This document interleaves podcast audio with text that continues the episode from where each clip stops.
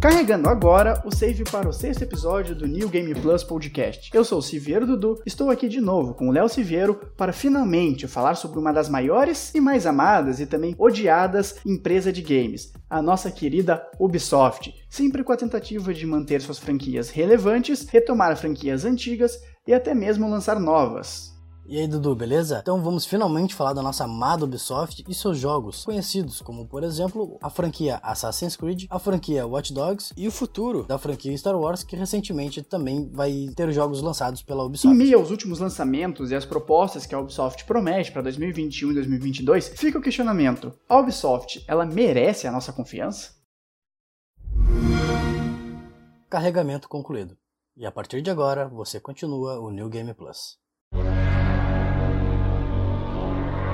A Ubisoft, Léo, é uma das empresas mais importantes do mercado, seja para o bem ou seja para o mal, ela está sempre envolvida em uma série de dinâmicas do mercado de games, seja por lançar franquias que são extremamente amadas pelo público ou franquias que são extremamente não odiadas, mas que não conseguem emplacar sucessos como uma empresa espera. E verdade seja dita, a Ubisoft ela sempre está envolvida em diversas polêmicas, seja no lançamento dos seus jogos, seja na estrutura em que desenvolve os seus jogos, com microtransações absurdas, a Ubisoft ela sempre está sendo assunto de todos. Em 2020 não foi diferente a partir de três lançamentos da Ubisoft, três grandes lançamentos da Ubisoft, nós tentamos entender se é possível confiar na empresa de novo, se é possível dar chances para a Ubisoft e se entregar para as franquias dela. Mas nós precisamos entender como a Ubisoft chega nesse momento e como ela se desenvolveu através de sua história, né, Léo?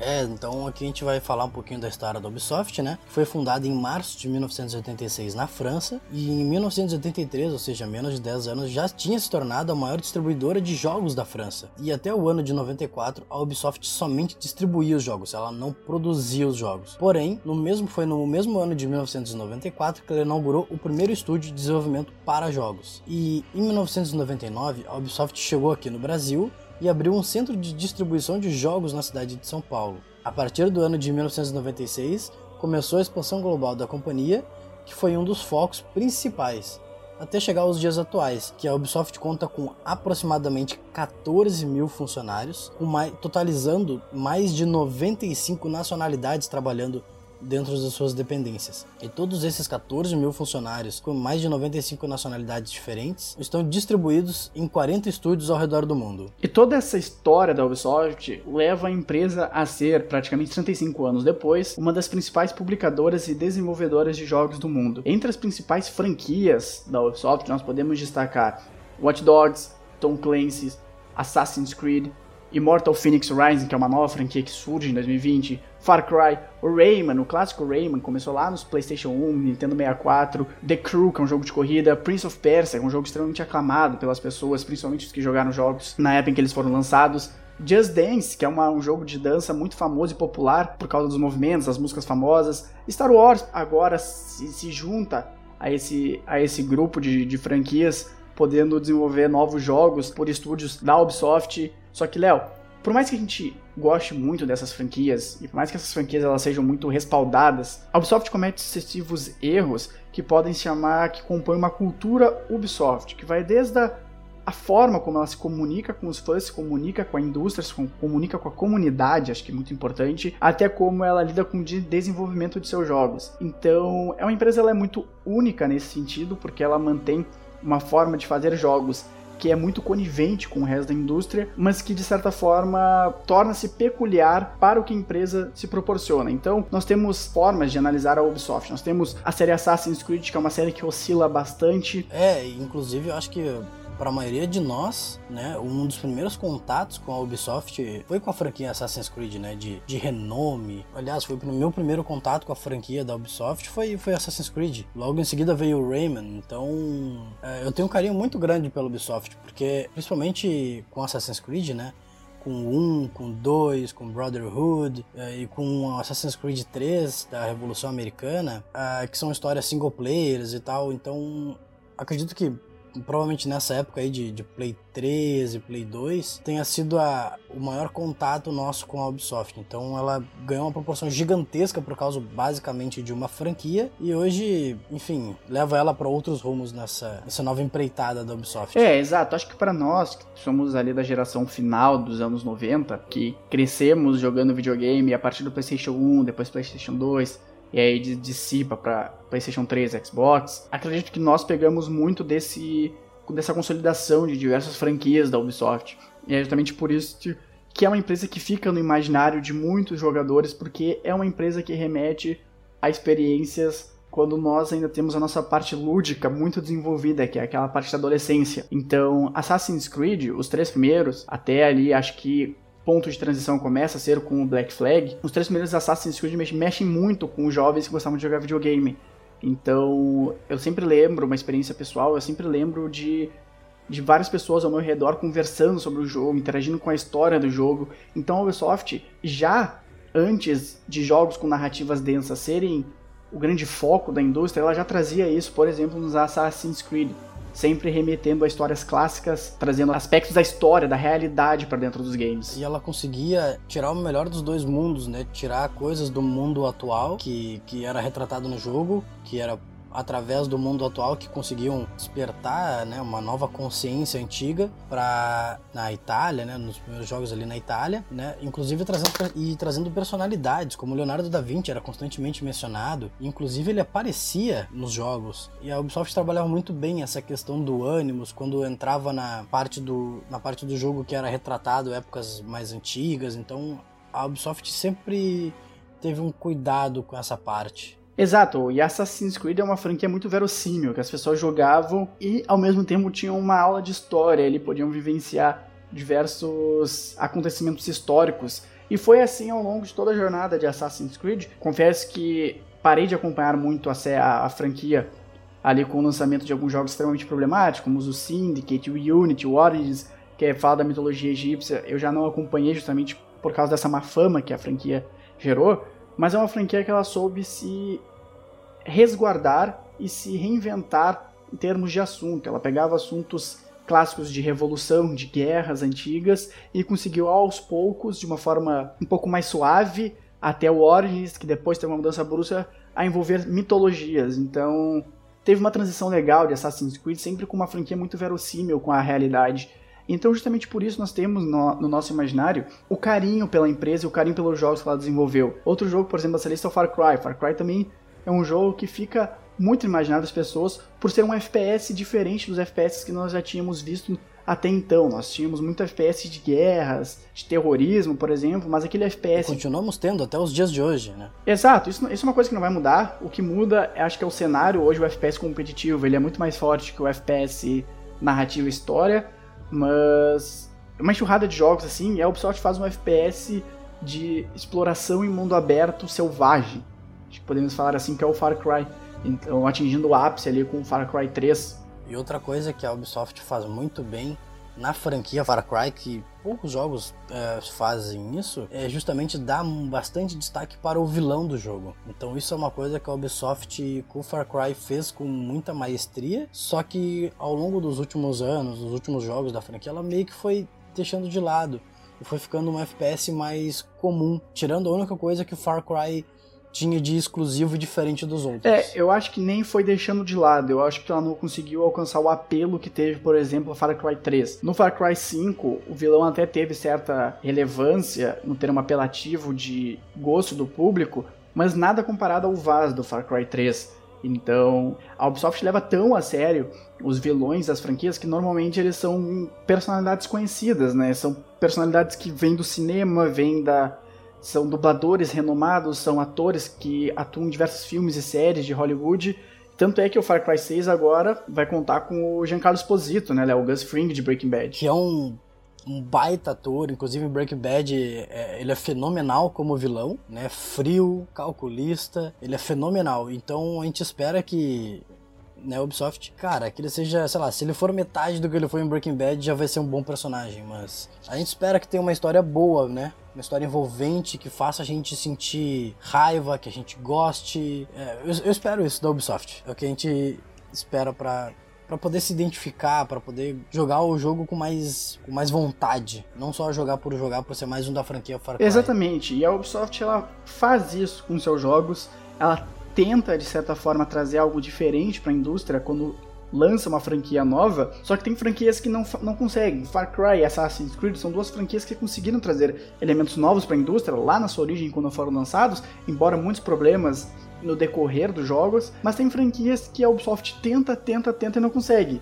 E é o caso nossa querida, não, eu não gosto, eu não, não vou mentir falando que é querido, mas o que acontece com Watch Dogs? Watch Dogs, por três vezes, a Ubisoft ela gasta marketing falando em inovação, ela gasta marketing falando que o jogo vai revolucionar a indústria, vai trazer elementos nunca antes vistos, e é jogo que pela terceira vez consecutiva na franquia tem um flop absurdo. As pessoas elas não gostam de Watch Dogs, as pessoas elas não se sentem comovidas por Watch Dogs. As pessoas não têm um apelo por Watch Dogs. Então, a Ubisoft acerta quando lança franquias novas, mas também erra. E Watch Dogs é um erro atrás de erro. Ela tem acertos e tem erros na franquia Watch Dogs. No caso, para mim, pelo menos, o erro foi justamente nesse último jogo, Watch Dogs Legion, tu tirar o personagem principal do jogo, para mim acho que isso é, é, inadmissível, né? Que o primeiro, primeiro teve, o, teve um personagem fixo, o segundo também, e no terceiro eles simplesmente tiraram esse personagem. Agora qualquer personagem pode, pode participar do, do, da legião, né? Então isso eu acho que tira um pouco a personalidade do jogo. E fora que a parte do, do hacking, né? Uh, ele é muito simples, ele é muito. Ele é meio tosco às vezes, que é só tu chegar na pessoa, ah, eu quero te recrutar. Faz uma missão, tá recrutado. Então é muito simples, é muito bobo é, o jeito que a Ubisoft faz. Sem falar que expressões faciais, a gente tem jogo de Play 3, Play 2 com expressões faciais melhores do que, do que a de Watch Dogs. Então, tipo, isso para uma, pra uma empresa que busca tá inovando. Então, isso é, isso é meio patético pro tamanho da Ubisoft que ela não consiga melhorar em alguns, em alguns é, departamentos que é meio que obrigação a empresa melhorar jogo após jogo. É, exato. Eu concordo que o Hot Dogs tem erros e acertos, só que acho que até pelo marketing que a Ubisoft dá pro jogo, dava para perceber principalmente na época que o Watch Dogs 1 foi lançado, que era para ser uma franquia carro-chefe da Ubisoft daqui para frente, eles desafiavam a Rockstar em todos os momentos nas suas, no seu marketing, contrataram uma equipe pesada, fizeram campanhas pesadas. Inclusive com, com trailers, o maior evento esportivo do mundo, de um dia só, que é o Super Bowl. Então, trailers no Super Bowl, é, tudo que era propaganda. E cara, ah, foi um flop absurdo. O primeiro jogo comparado com o que a Ubisoft prometia e mostrava nos, nos trailers. Sem falar que ela também, nos trailers, uma qualidade imensa, né? Texturas muito bonitas, eh, gráficos incríveis, mas quando chegava no jogo tinha um downgrade muito forte, as texturas vários e vários problemas. É, o Watch Dogs foi e se torna cada vez mais uma decepção, porque até com o Watch Dogs Legion, com o Watch Dogs Legion nós retomamos um pouco da campanha de marketing do Watch Dogs 1 porque a Ubisoft apostava muito no sucesso de Watch Dogs Legion, justamente pelo ponto que o Léo destaca como o mais negativo da história, que é o lance de tu poder recrutar e ter diversos protagonistas, entre aspas, na tua campanha. Então, mais uma vez a Ubisoft ela mira numa inovação e acerta num erro. Então, por mais redundante paradoxo que isso possa parecer, é o que a Ubisoft ela tem conseguido com a franquia Watch Dogs. Mas esse não acho que seja nem de longe o principal problema do que compõe a cultura da Ubisoft. Eu acho que a gente pode destacar, Léo, que um dos principais problemas e que vem se tornando cada vez mais recorrentes para a empresa é o lançamento de jogos com muitos problemas. Eu acho que, principalmente nessa última geração, isso foi cada vez mais acentuado com jogos muito grandes que foram lançados quase quebrados e com bugs muito fortes e inadmissíveis. Isso é uma coisa que nós citamos muito no, em outros dois episódios, no episódio do Cyberpunk e no episódio de jogos AAA nós citamos alguns dos principais problemas da Ubisoft. E aqui a gente retoma, nós tivemos bug de continuidade no jogo, que o jogo ele não conseguia mais progredir, principalmente com Assassin's Creed Valhalla. Tivemos aquele bug de drops na tela, em que o inimigo simplesmente dropava, um mob, um animal simplesmente dropava na tua frente, problemas de frame rate, problemas de save corrompido. Então, sempre que um jogo da Ubisoft lança, ele sofre com muitos problemas. A franquia Assassin's Creed foi muito prejudicada por causa disso. Assassin's Creed Unity e Assassin's Creed Syndicate foram muito prejudicados pelos bugs, quase que enterrando ali a franquia. Ninguém mais queria mais saber de, de Assassin's Creed depois desses dois jogos. É, e, e, e, o tempo de desenvolvimento foi diminuindo, né? Cada vez mais e o, e o escopo, o tamanho dos jogos foi aumentando cada vez mais, né? Tanto que a Ubisoft chegou a lançar três Assassin's três ou quatro Assassin's Creed, um por ano. Cara, isso não, isso com o tamanho do Assassin's Creed não dá para fazer. Como a Ubisoft imaginava no caso, não dá para fazer. Aí com isso, claro, com o desenvolvimento apressado vem problemas de bugs, vem tudo isso que o Dudu já falou, né? Então, é, pelo menos, né, a Ubisoft do do Assassin's Creed Odyssey para o Assassin's Creed Valhalla teve um tempo maior de desenvolvimento. Tiveram dois anos de desenvolvimento. E ainda assim, com esses dois anos de desenvolvimento, saíram, o jogo saiu quebrado. É complicado essa parte do Ubisoft na parte de desenvolvimento. Não sei como é que é as coisas lá dentro, a gente não sabe, não tem informação. Mas é complicado um jogo ficar dois anos e ainda assim sair com problemas graves. E só talvez no, na metade de 2021, né? Que ele fique 90% pronto para jogar. Porque bugs sempre vão existir mas que bugs menos graves vão existir. Eu acho que muito do dos problemas da Ubisoft tiveram nesses anos justamente pelo tempo de desenvolvimento dos jogos. E o que tu falou é uma verdade. Quando a, o primeiro Assassin's Creed que deu diversos problemas e que o pessoal de fato começou a reclamar e entender que aquilo não era o certo foi o Assassin's Creed Unity. A Ubisoft ela não não quis entender quais foram os problemas e já lançou o Assassin's Creed Syndicate um ano depois. Ou seja, tu lançou um jogo que teve diversos problemas e em um ano depois tu lança outro jogo da franquia que apresenta diversos e diversos problemas. Então de um ano para o outro é muito pouco para a Ubisoft conseguir corrigir os problemas que teve no jogo anterior, formular uma narrativa para o próximo jogo e que não vá apresentar os mesmos problemas. E aí eu acho que foi mais ou menos nessa época que a Ubisoft ela percebe o que estava fazendo com a sua principal franquia, o principal nome da Ubisoft, que é a franquia Assassin's Creed, e ela dá um tempo de desenvolvimento maior, é ele de dois anos não é um tempo absurdo também de grande, mas é um tempo a mais do que teve e lançou. Não, é um tempo muito pouco, é, um, é, um, é muito pouco tempo para um jogo AAA. Né? Que a gente já falou que às vezes jogos AAA demoram 4, 5 anos, né? Mas mesmo assim, para para pro ritmo que a Ubisoft estava tendo com a, a franquia Assassin's Creed foi um tempo grande, de dois anos. Foi o dobro. Ah, é. Então, e Assassin's Creed Origins lança justamente melhor do que lançou o Syndicate. É o é um jogo que retoma a franquia, nós já falamos também na, no episódio de jogos AAA. É um jogo que retoma a franquia, mas que mantém o lançamento de bugs. E com Assassin's Creed Odyssey não foi diferente, e com a Assassin's Creed Valhalla também não foi diferente. Embora a franquia ela tenha entrado no, nos rumos, ela tenha voltado para a qualidade que as pessoas gostam, o lançamento ainda é muito quebrado. Então acredito que a Ubisoft esse é um dos principais problemas que coloca a Ubisoft onde ela está hoje num pedestal de desconfiança. Muita gente abandonou a franquia Assassin's Creed no, no Syndicate e Unity. E muitas pessoas voltaram a partir do Odyssey e do Valhalla, que são de fato jogos muito bons. Só que tem todos esses problemas. Tem uma frase que acho que até talvez a gente já tenha citado, mas que, que resume muito bem que, que é a franquia Assassin's Creed. E é basicamente, Assassin's Creed Valhalla é bom apesar da Ubisoft. Porque a Ubisoft parece que faz de tudo para tentar que o jogo tenha muitos problemas e que as pessoas fujam do jogo logo no início. É, e, e além desse problema de desenvolvimento que a gente estava falando, né, a Ubisoft tem um, um, problema gravíssimo, que são as microtransações. A microtransação em si, porém, não é um problema. Porém, quando nós pagamos, sei lá, 200 reais no jogo e ainda assim dentro do jogo tem microtransações que tu só consegue pegar determinado tipo de roupa ou pegar algum equipamento ou tem alguma vantagem se tu pagar por isso. Mais recentemente, né, a gente teve no, no Assassin's Creed Valhalla um problema gravíssimo com a, com a microtransação. Que o jogo no Brasil tá em torno de 250 reais, porque os preços dos jogos subiram. Então, além de pagar 250 reais para conseguir determinadas roupas com alguns efeitos, né, de algumas vantagens dentro do jogo, só conseguiria pagando. E o preço é muito salgado. O preço da Ubisoft é muito salgado nas microtransações. E fora que a Ubisoft fez uma promoção para aquelas pessoas que querem jogar Assassin's Creed, mas não tem, sei lá, 80, 90 horas para jogar. Então, para poder upar o personagem, para o jogo ficar melhor, tal, para desbloquear novas habilidades e tudo. A Ubisoft simplesmente botou na sua loja microtransação de XP dobrado no jogo.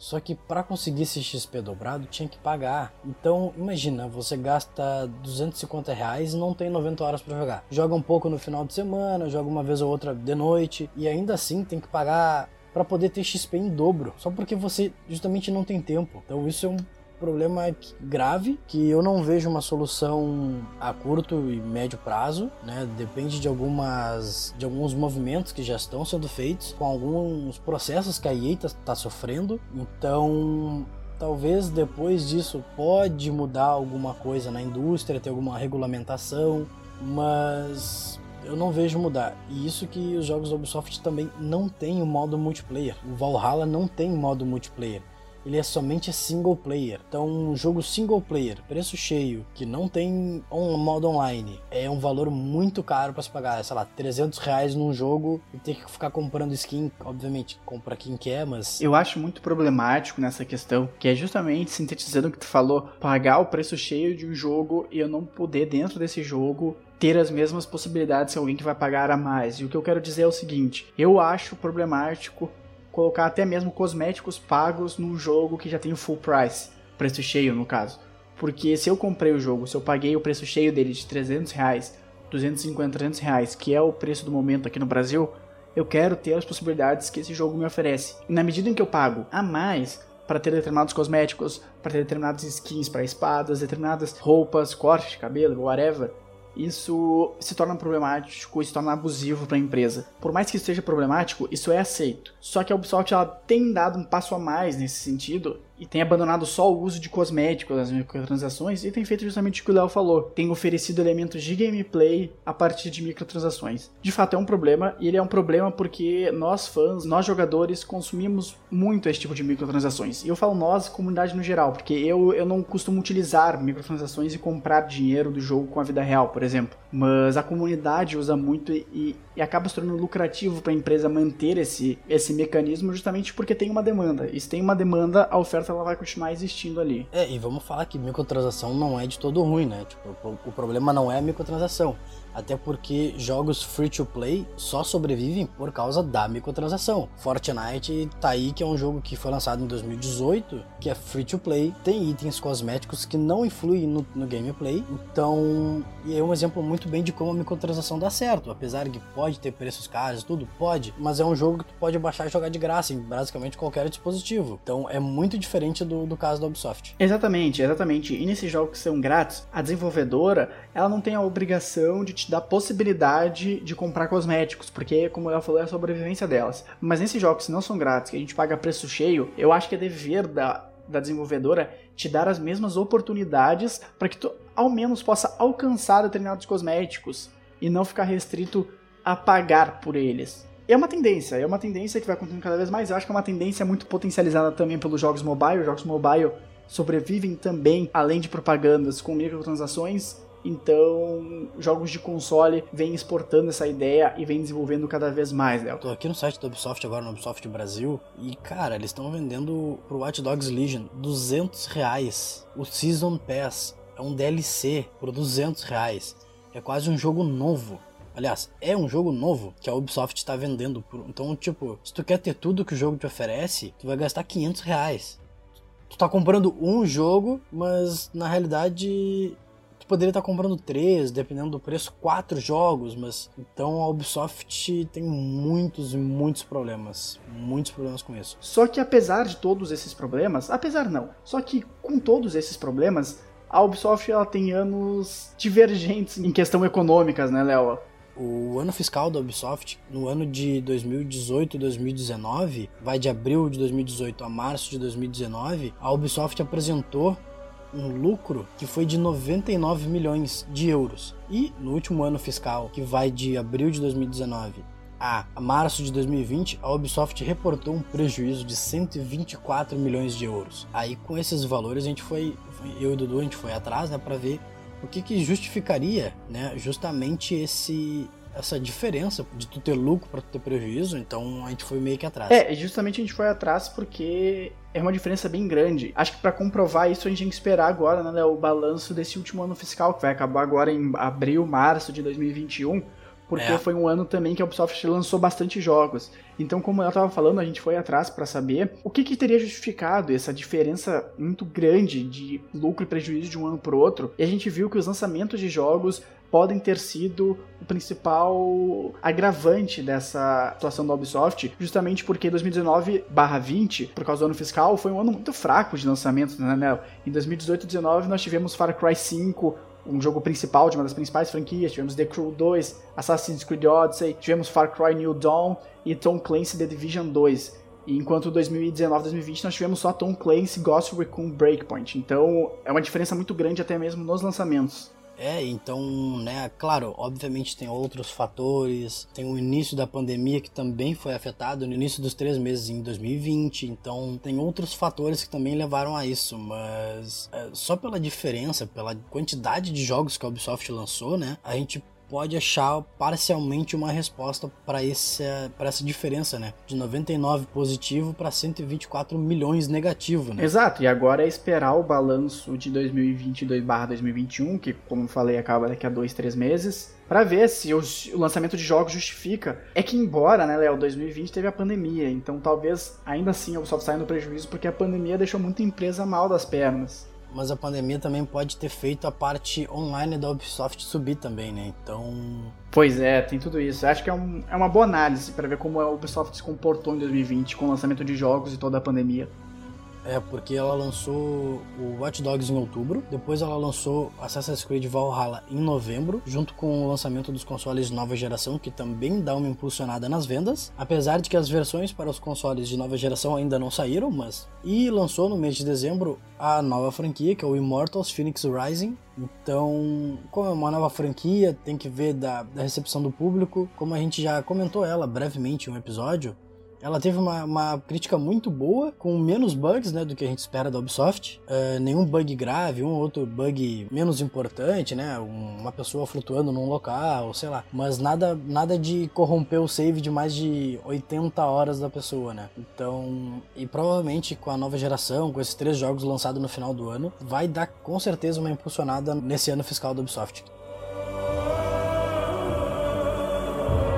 Então, Léo, a Ubisoft tem muito caminho pela frente, é uma das maiores empresas de games e tem muitas perspectivas para a empresa e algumas delas nos geram curiosidade até para saber como ela vai desenvolver seus jogos e como ela vai entregar novas franquias e novos frescores para suas franquias. E a gente começa falando de Far Cry 6, acho que temos uma expectativa boa pro jogo, nós já falamos bastante sobre o que nós esperamos do personagem do Giancarlo Esposito, o Gus Fring de Breaking Bad, e que retome talvez a unanimidade de um vilão da franquia, como foi o Vaz no Far Cry 3. É, e lembrando que a Ubisoft está basicamente lançando todos os teasers até agora que eu lembro de ter visto, todos os teasers são em relação ao Giancarlo Esposito. Ele aparece em quase todos, porque ele tem uma voz também impactante, então é, se ele não tá fisicamente aparecendo, a voz dele tá no trailer. Então, provavelmente a Ubisoft vai vai recuperar essa esse engajamento que nós temos com os vilões, né? Vai dar um foco maior para ele, ou capaz de ser que nem o Watch Dogs, né? Fazer o marketing sobre uma coisa e na realidade um jogo ser totalmente diferente, né, do que a gente espera, mas e outra franquia também que a Ubisoft está tentando uh,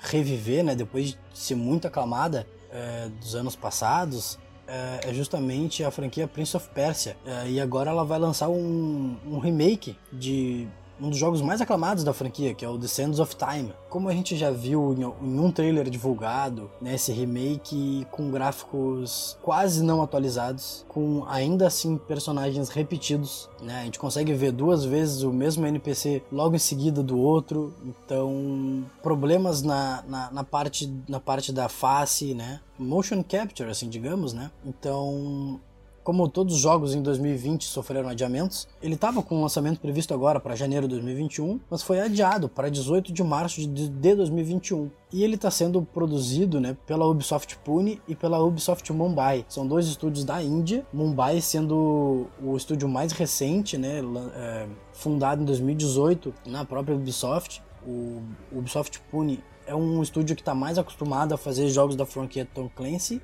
então é um desafio para esses dois estúdios e para a Ubisoft como fazer um remake. E isso tudo a gente vai ver porque a gente já tem uh, remakes de Shadow of the Colossus que foi muito bem recebido. Foi um, mais um remaster na real, mas foi muito bem recebido pela, pela crítica, com ótimos gráficos, ótima atualização de gameplay. Temos o, a, a franquia Resident Evil também sofreu um novo, novo remake, remaster, né? E agora chegou a vez da Ubisoft com, uma, com um dos jogos mais esperados da franquia Prince of Persia. Então, é, muita gente ficou com o pé atrás. Eu fiquei com o pé atrás, porque eu não joguei o primeiro, mas eu vi algumas imagens comparando o primeiro com esse remake e confesso que não fiquei muito empolgado não. Então, é meio que pagar para ver e esperar a Ubisoft soltar mais novidades desse, dessa franquia. É, esse remake levanta um, um, bom debate que é sobre é remake ou é remaster. E eu acho que a gente só vai ter essa, essa resposta quando o jogo for lançado. Porque tudo que foi divulgado ele até agora você vai ter muita dúvida se o jogo ele de fato vai ser um remake ou ele vai ser só uma atualização gráfica e de jogabilidade daquele, daquele jogo já clássico, que é o Prince of Persia The End of Time. Então, eu fico um pé atrás. Todos os jogos que a Ubisoft lança, a gente fica um pé atrás. Mas quando se trata de remakes, eu fico com o pé atrás um pouquinho maior, porque pode acabar caindo em um erro avassalador, assim, que ninguém, que ninguém gostaria que fosse cometido. É, e inclusive pode enterrar a franquia de vez, né? Sem perdão do trocadilho, né? Pode enterrar a franquia de vez, né? É, remake serve ou para re revitalizar a franquia ou para enterrar. Acho que não tem um meio termo. A gente pode pegar Crash Bandicoot Insane Trilogy, que por mais que possa ser considerado um remake, a própria empresa afirma que é um remaster, mas foi um remaster então que veio para revitalizar Crash, e tanto é que depois foi lançado o Crash 4, então deu um up numa franquia que já estava um pouco esquecida nos últimos anos. Inclusive, antes do, do Crash 4, lançaram também um remake do Crash Team Racing, né? né? Que, que é um jogo de Play 1, bem aclamado de Play 1, inclusive. Eu, era o Mario Kart da, da, da Sony, basicamente, né?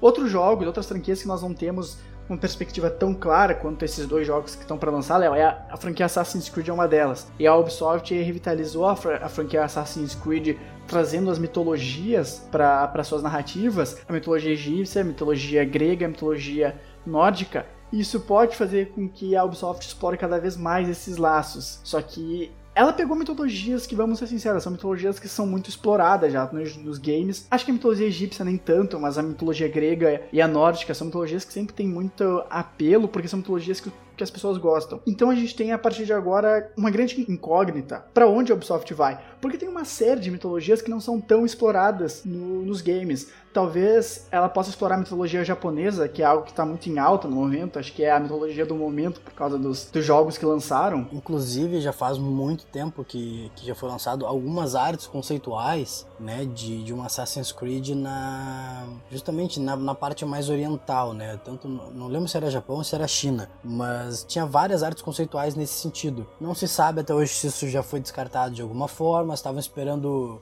o momento certo para fazer. Então, mas já teve, já tiveram artes conceituais sim. É, e tem muita mitologia que o mundo dos games não não se aprofunda tanto, né? Nós temos mitologias, talvez agora a mitologia japonesa está sendo bastante utilizada fora do Oriente, produzida por estúdios ah, ocidentais. Temos a mitologia japonesa, a mitologia chinesa, mitologia africana é algo que nós não temos muito sobre na cultura pop, então talvez é um mercado muito bom de ser utilizado. E lembrando que o jogo que tiver apelo com, com o mercado oriental, principalmente China e Japão ali, é, é, um, é um jogo que já deu certo, né? Porque a gente sabe que lá o mercado é, de games é muito aquecido, é um dos maiores do mundo.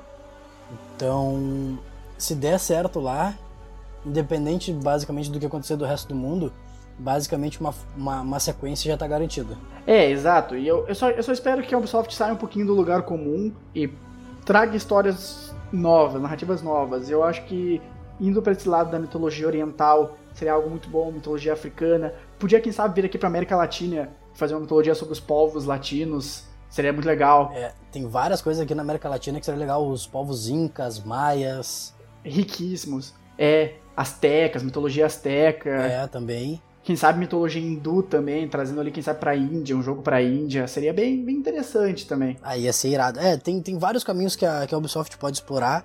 Caminhos tem. Eu só não quero mitologia romana, pelo amor de Deus.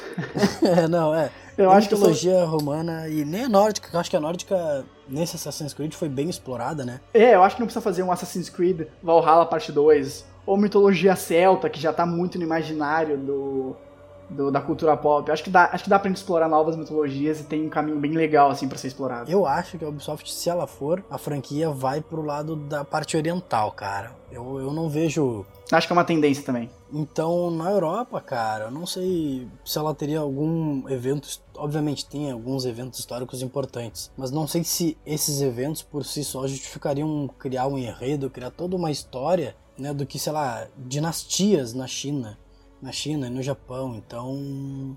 Império Mongol, imagina? É, o Império Mongol, que foi um dos maiores impérios do mundo. Então, cara, eu acho que essa parte oriental é uma parte muito forte para a Ubisoft se aprofundar e, sei lá, que demore três anos, não precisa lançar ano que vem. Não precisa lançar ano que vem. Fica um tempo mais de desenvolvimento para pensar bem, bem direitinho e fazer certinho, para não cometer erro. É, e falando em mitologia, Léo, acho que nós tivemos um novo jogo sobre mitologia grega, que é a mitologia mais batida da história, seja pra cultura pop, seja pra cultura pop dos jogos. Mas tivemos nossa mesma nova franquia, que é Immortal Phoenix Rising. A gente não sabe bem como que vai funcionar essa franquia, se ela vai de fato ser uma franquia ou foi um jogo único, mas foi uma franquia que começou e começou bem, digamos assim. Acho que remete ao começo de franquias antigas da Ubisoft, porque Immortal Phoenix Rising é um jogo que a Ubisoft lê o mercado, lê o que está em alta e executa. Ela pega, claro, os elementos... De jogos já consagrados? É uma clara inspiração em Zelda Breath of the Wild. Acho que não tem a mínima dúvida disso. O elemento cartunesco, a, a, mobilidade dos jogadores, a gameplay, os elementos de gameplay que compõem o jogo e até mesmo no tom do jogo. Acho que eu acho legal em Immortal Phoenix Rising, é um jogo que me desperta muita curiosidade, é um dos jogos que eu mais tenho vontade de jogar no momento da Ubisoft, principalmente, porque é um jogo que trabalha a mitologia de uma forma que a gente não viu ainda. É uma forma bem diferente, porque a gente tem sempre mitologia tão sério, histórias, a jornada do herói muito bem desenvolvida num tom um pouco mais sério, isso, um pouco mais sério.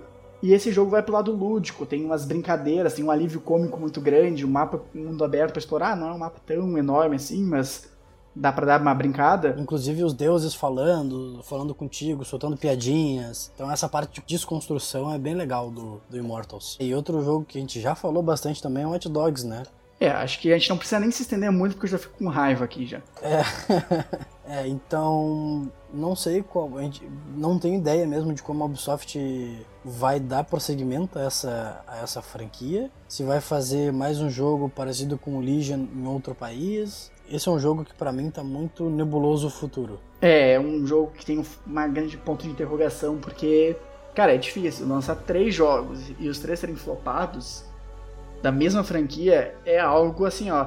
Eu nem digo que o 2 é flopado, porque do 2 ninguém esperava nada já. É, é verdade. Depois do fracasso do 1, um, o 2 assim, acho que foi o jogo que menos deram bola e o jogo deu uma surpreendida. As pessoas, algumas gostaram, outras não gostaram nada, mas acho que por não esperarem nada é uma surpreendida. Daí a Ubisoft vai lá de novo, levanta toda a bola de Watch Dogs Legion, e aí vem um flop do tamanho do primeiro. Então, não sei o que esperar de Watch Dogs, sinceramente é uma franquia que não me cativou em nada. Personagens do 1 e do 2, assim, eu achei histórias muito melodramáticas. A história do 1, eu achei bem fraca a história do 1, pra ser bem sincero. Achei muito o lugar comum, assim, das histórias. Então eu não sei o que esperar de Watch Dogs e, sinceramente, eu não não vejo mais motivos, assim, para ter jogos de Watch Dogs, porque eu acho que não tem fãs de Watch Dogs. Não é que nem Assassin's Creed, que as pessoas são fãs. Não tem o fã de Watch Dogs, aquela pessoa que espera três anos para querer jogar um Watch Dogs. Então acho que, sinceramente, não sei quais vão ser os caminhos, e eu acho que é até bom que a Ubisoft se pretende continuar e manter o Watch Dogs, que ela baixe um pouquinho os panos, assim, não, não faça tanto alarde pro próximo jogo, trabalhe, faça o famoso trabalho quietinho e lance o jogo para ver se dá uma amenizada, mas sinceramente eu não vejo muito clamor, assim, por Watch Dogs. É, e, e agora nós, como os fãs de Star Wars, né, eu é, vou te fazer uma pergunta. O que esperar, além de microtransação, é óbvio, do Star Wars da Ubisoft? Cara, essa é uma pergunta muito boa, porque Star Wars vai render, não importa o que, o que tu faça, porque é um dos principais nomes da cultura pop, acumula fãs desde o primeiro filme e depois de tudo que foi lançado. Então a, a Massive Entertainment tem uma responsabilidade muito grande na mão. É um estúdio que já entregou bons jogos, como é o caso de Far Cry 3, Uh, Tom Clancy's The Division, que são bons jogos publicados pela Ubisoft. Então, tem uma responsabilidade muito grande na mão. Eu acho que o último jogo lançado de Star Wars foi o Star Wars Jedi Fallen Order pela Respawn Entertainment, que pertence à EA. Então, cara, isso é muito engraçado, porque nós tivemos Star Wars pela EA e agora vamos ter pela Ubisoft, que são as duas principais empresas que mais dividem opiniões, assim. Então, por mais que Jedi Fallen Order tenha sido um bom jogo, um jogo com uma história bem legal, problemas de gameplay são muito recorrentes naquele jogo, problemas muito graves de continuidade da gameplay, que simplesmente as tuas ações elas não influenciavam no jogo, tu acabava perdendo vida. Foi um jogo muito inspirado na franquia Dark Souls, um jogo Souls-like, sem dúvida nenhuma. Então eu acho que a gente pode dar um voto de confiança na Ubisoft em fazer um Star Wars. Eu acho que eles têm que seguir um caminho que já foi feito, eles não, têm, não precisam inovar muito no jogo, eles têm que entregar um bom primeiro jogo para daí sim fazer boas continuações. Eu acho que assim, Star Wars não tem muito como errar. Então acho que vai, vai render bons frutos. Sim. Eu só espero que eles não continuem a franquia do Skywalker, né? Que isso a gente já meio que encerrou no cinema. Mas as séries dos Skywalkers eu espero que eles não continuem que, sei lá, expandam, expandam o universo, achem um Jedi a um milhão de galáxias de distância, sei lá, desde que ele não seja Skywalker, porque acho que a parte do Skywalker já está muito batida, e porque temos nove filmes para falar disso, fora quadrinhos, fora animações, então fora os jogos, que jogos também foram retratados com os Skywalkers, então. É que a história de Star Wars até hoje é a história do Skywalker, né? Então não tem como fugir tanto. Mas, por exemplo. O... Não, eu sei, eu sei, mas, mas eles podem expandir o universo, entende? Tem como. O Star Wars Jedi Fallen Order, por exemplo, não remete ao Skywalker, embora se passe na mesma época, embora o vilão final todo mundo saiba quem é, né? O nosso querido amado Darth Vader. Então, que é o Anakin Skywalker, o primeiro dos Skywalkers. Acho que por mais que a Respawn tenha feito um, mini mundo aberto ali, com várias possibilidades no Jedi Fallen Order, talvez com o, na, na Ubisoft, seja uma empresa que está acostumada a fazer jogos de mundo aberto mesmo, acho que pode vir coisas boas, embora tem, tem essa ressalva, acho que não, mas acho que não vai retratar nenhum, nenhum Skywalker, nenhuma história de Skywalker. Acho que vai, vai expandir o universo Star Wars, que é o que é o Star Wars está precisando ter seu universo expandido. Mas isso não é. Se a gente for falar, vai ficar três horas falando. É, então resumindo, a gente dá um voto de confiança para a Ubisoft, mas com várias ressalvas, principalmente. Não, para a Ubisoft não, eu dou para Massive Entertainment. Para a Ubisoft não. É, mas a gente dá um voto de confiança para Massive Entertainment com um pé atrás com relação às microtransações e como a, a Ubisoft, né, vai meio que impor isso sobre o jogo, né? Como vai atuar no jogo. É, e a Ubisoft rende, né, Léo? Não, não tem como, é uma empresa muito grande a Ubisoft. Ah, dava pra gente ficar aqui mais duas horas tranquilamente falando, so, falando sobre ela. A Ubisoft rende demais. A Ubisoft é uma empresa que, cara, não tem como não falar dela, justamente por tudo que envolve a Ubisoft. Está na hora de salvar o jogo e continuar no próximo save. Nos acompanhe nas redes sociais, eu sou arroba Dudu no Twitter e no Instagram. Eu sou o Civeiro Léo no Twitter e Instagram. Segue a gente aí. Agradecemos a companhia nesse, nesse tempo e nos vemos no próximo loading. Valeu, pessoal. Valeu, pessoal, e até a próxima.